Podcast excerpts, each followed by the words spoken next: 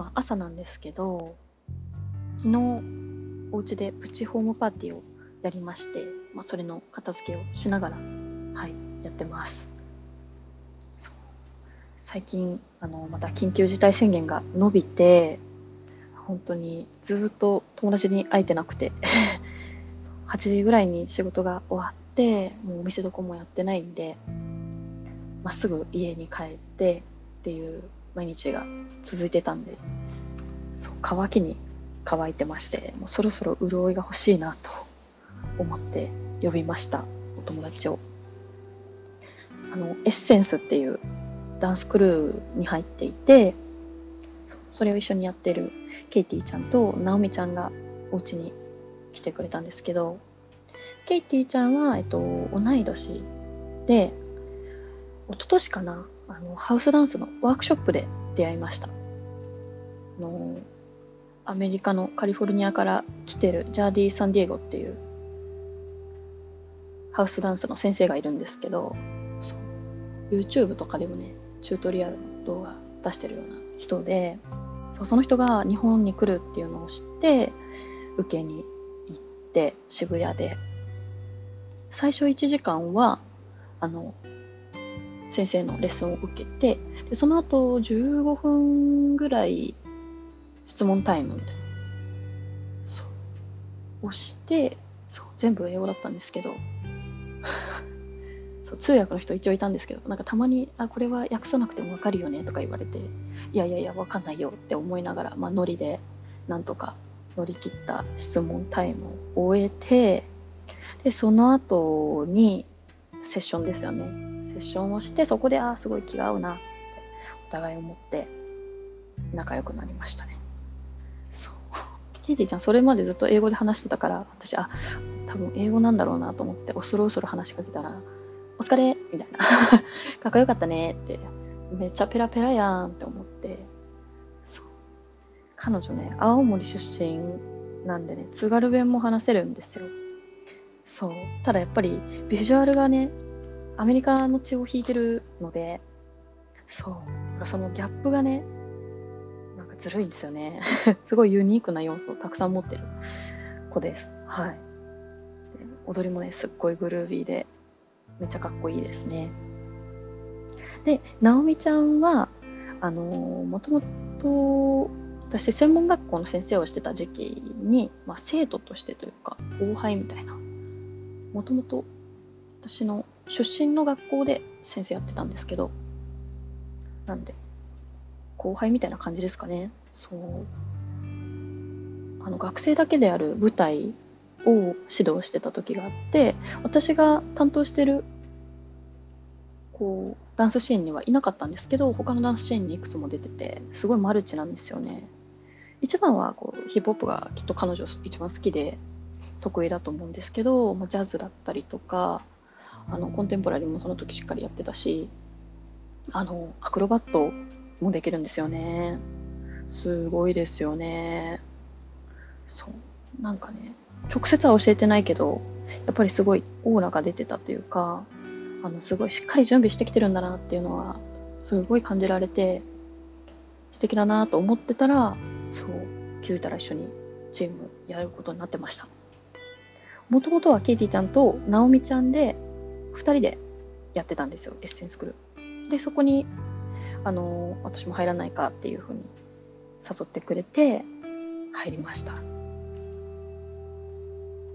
で本当はね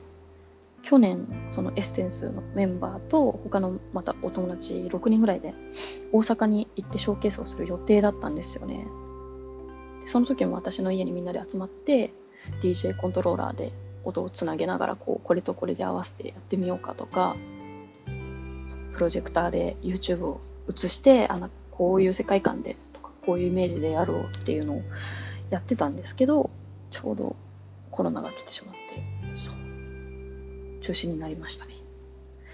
そうその打ち合わせやってたのがねまたちょうど1年前らしいんですよ。あのインスタのストーリーの機能であの1年前の今日みたいなのでちょうど1年前だったみたいです。えー、あの時はこんなことになるなんて思ってもなかったんですけど、まあ、よかったです。あの、一応中止にして、また行きたいですね、大阪。で、今回ね、ホームパーティー3人でやったんですけど、今回の。そう。ワインをね、飲みたかったんで、グラスを、あのー、用意したんですよ。でも、100円均一なんですけど、そう。天下のダイソーで揃いました、今回は。いいグラスも欲しいんですけどね、今ちょっと部屋もコンパクトなんで、まずはお試しっていうことで、安価なものから試してみてるんですけど、結構良かったですね、これ。最初ね、セリアで探してたんですよ。やっぱり、100均のおしゃれ度高いのってセリアが一番だと思うんですよね、自分の中では。そう、セリア、キャンドゥ、ダイソーの順なんですよね、おしゃれ度で言うと。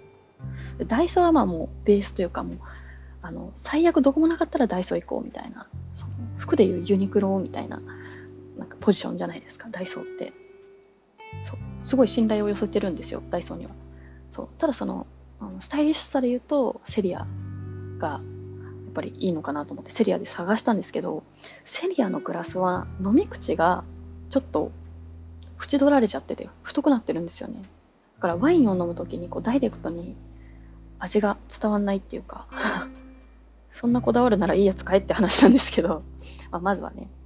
安くてちょっといいものないかって探したときに、そう。で、ダイソーの方が飲み口が薄かったんで、あ、これはいいなと思って買いましたね。やっぱりグラスの形とかでも結構味の感じ方って変わるみたいですね。前もお店で飲んだ時に、ソムリエの人がね、この赤ワインは意外と湯飲みで飲んだ方が美味しかったりもするんですって言ってて、香りの広がり方とか口への当たり方で変わってくるみたいですよね。やっぱり、でも音楽でもそうですもんね、確かに。その、スピーカーで聞くか、イヤホンとか、Bluetooth で聞くか、レコードで聞くか、屋外で聞くか、だいぶ変わってきますよね。その聞き方だったりとか、シチュエーション、時間帯とか。って思うと、まあ、そういうのと同じだなって思いましたね。うん。で、そう、ワインがね、オーガニックワインを取り扱ってるお店で探したんですけど、あの、まず、オーガニックのワインって何って思ったんですよね。だって、え、ワインって全部オーガニックじゃないっブドウしか使ってないよねって思ったんですよね。そう。3人ともね、そのワインコーナーの前でね、え、オーガニックじゃないワインって何？みたいな。え、どういうこと？どういうこと？ってずっと言ってて そう。ちょっとね、お店の人、迷惑だったかなわかんないですよね。確かにね、安いやつだと酸化防止剤とか入ってるものもあった気はするんですよ。だから、そういうのはオーガニックじゃないと思うんですけど、なんかある程度ちゃんとしたお店で置いてあるのって、全部オーガニックじゃないのかなって思うんですけど、作り方とかの問題なんですかね。そう。樽なのかとか、壺なのかとか、なんかそれでも味変わってくるっていうのは聞いたことあるんですけど、うん、ちょっとオーガニックのワインとはって思ったんで、知ってる方いたら教えてください。で、3人ともワイン好きなんですけど、そんなに詳しくなないので、私も。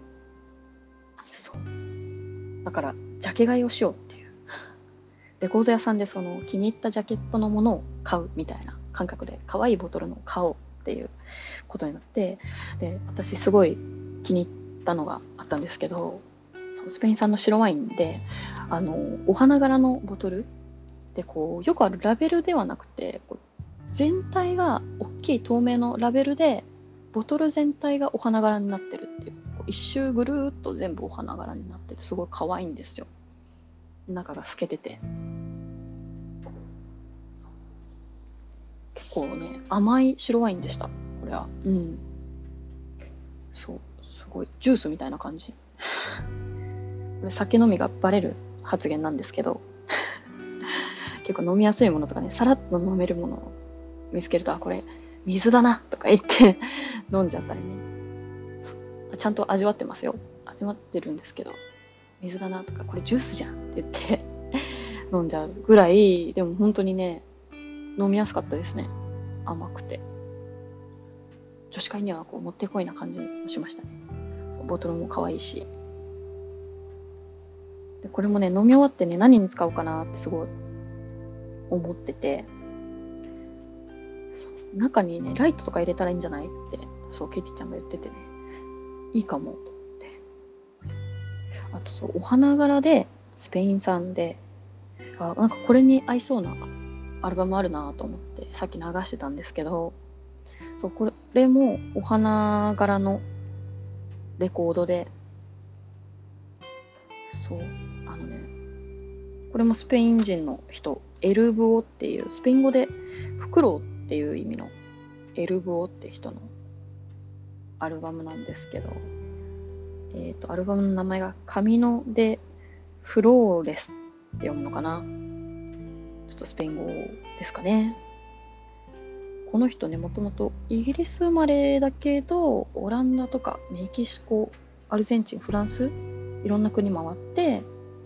そういろんなインスピレーション得た人で、今回のアルバムはこう、なんだろう、中南米の伝統音楽の要素も入りつつ、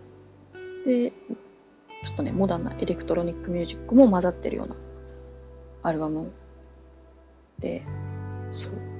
チャランゴっていうね、南米のアンデス地方の民族音楽で使うミニギターの音が入ってるんですけど、これもすごい可愛くて、チャランゴってね、名前がもう可愛いですもんね。チャランゴ。うん、チャランゴ。うん、チャランゴ。ね。そうそうそう。私これのね、1曲目のピカフロアっていうのかなが好きですね。すごい可愛いんですよ。なんか鳥のさえずりとか、川のせせらぎみたいな 木の揺れる感じとかな多分地面の感じとか風がすごい感じるような音が多くてでお花もそうジャケットに書いてあるんですごい春っぽいですね。ポカポカした感じ。うん眠くなりますね。お部屋でねレコードで聴くのがすごい合ってる気がします。うん。いいですよねこういうの。これもねあのビームスレコードって買ったんですけど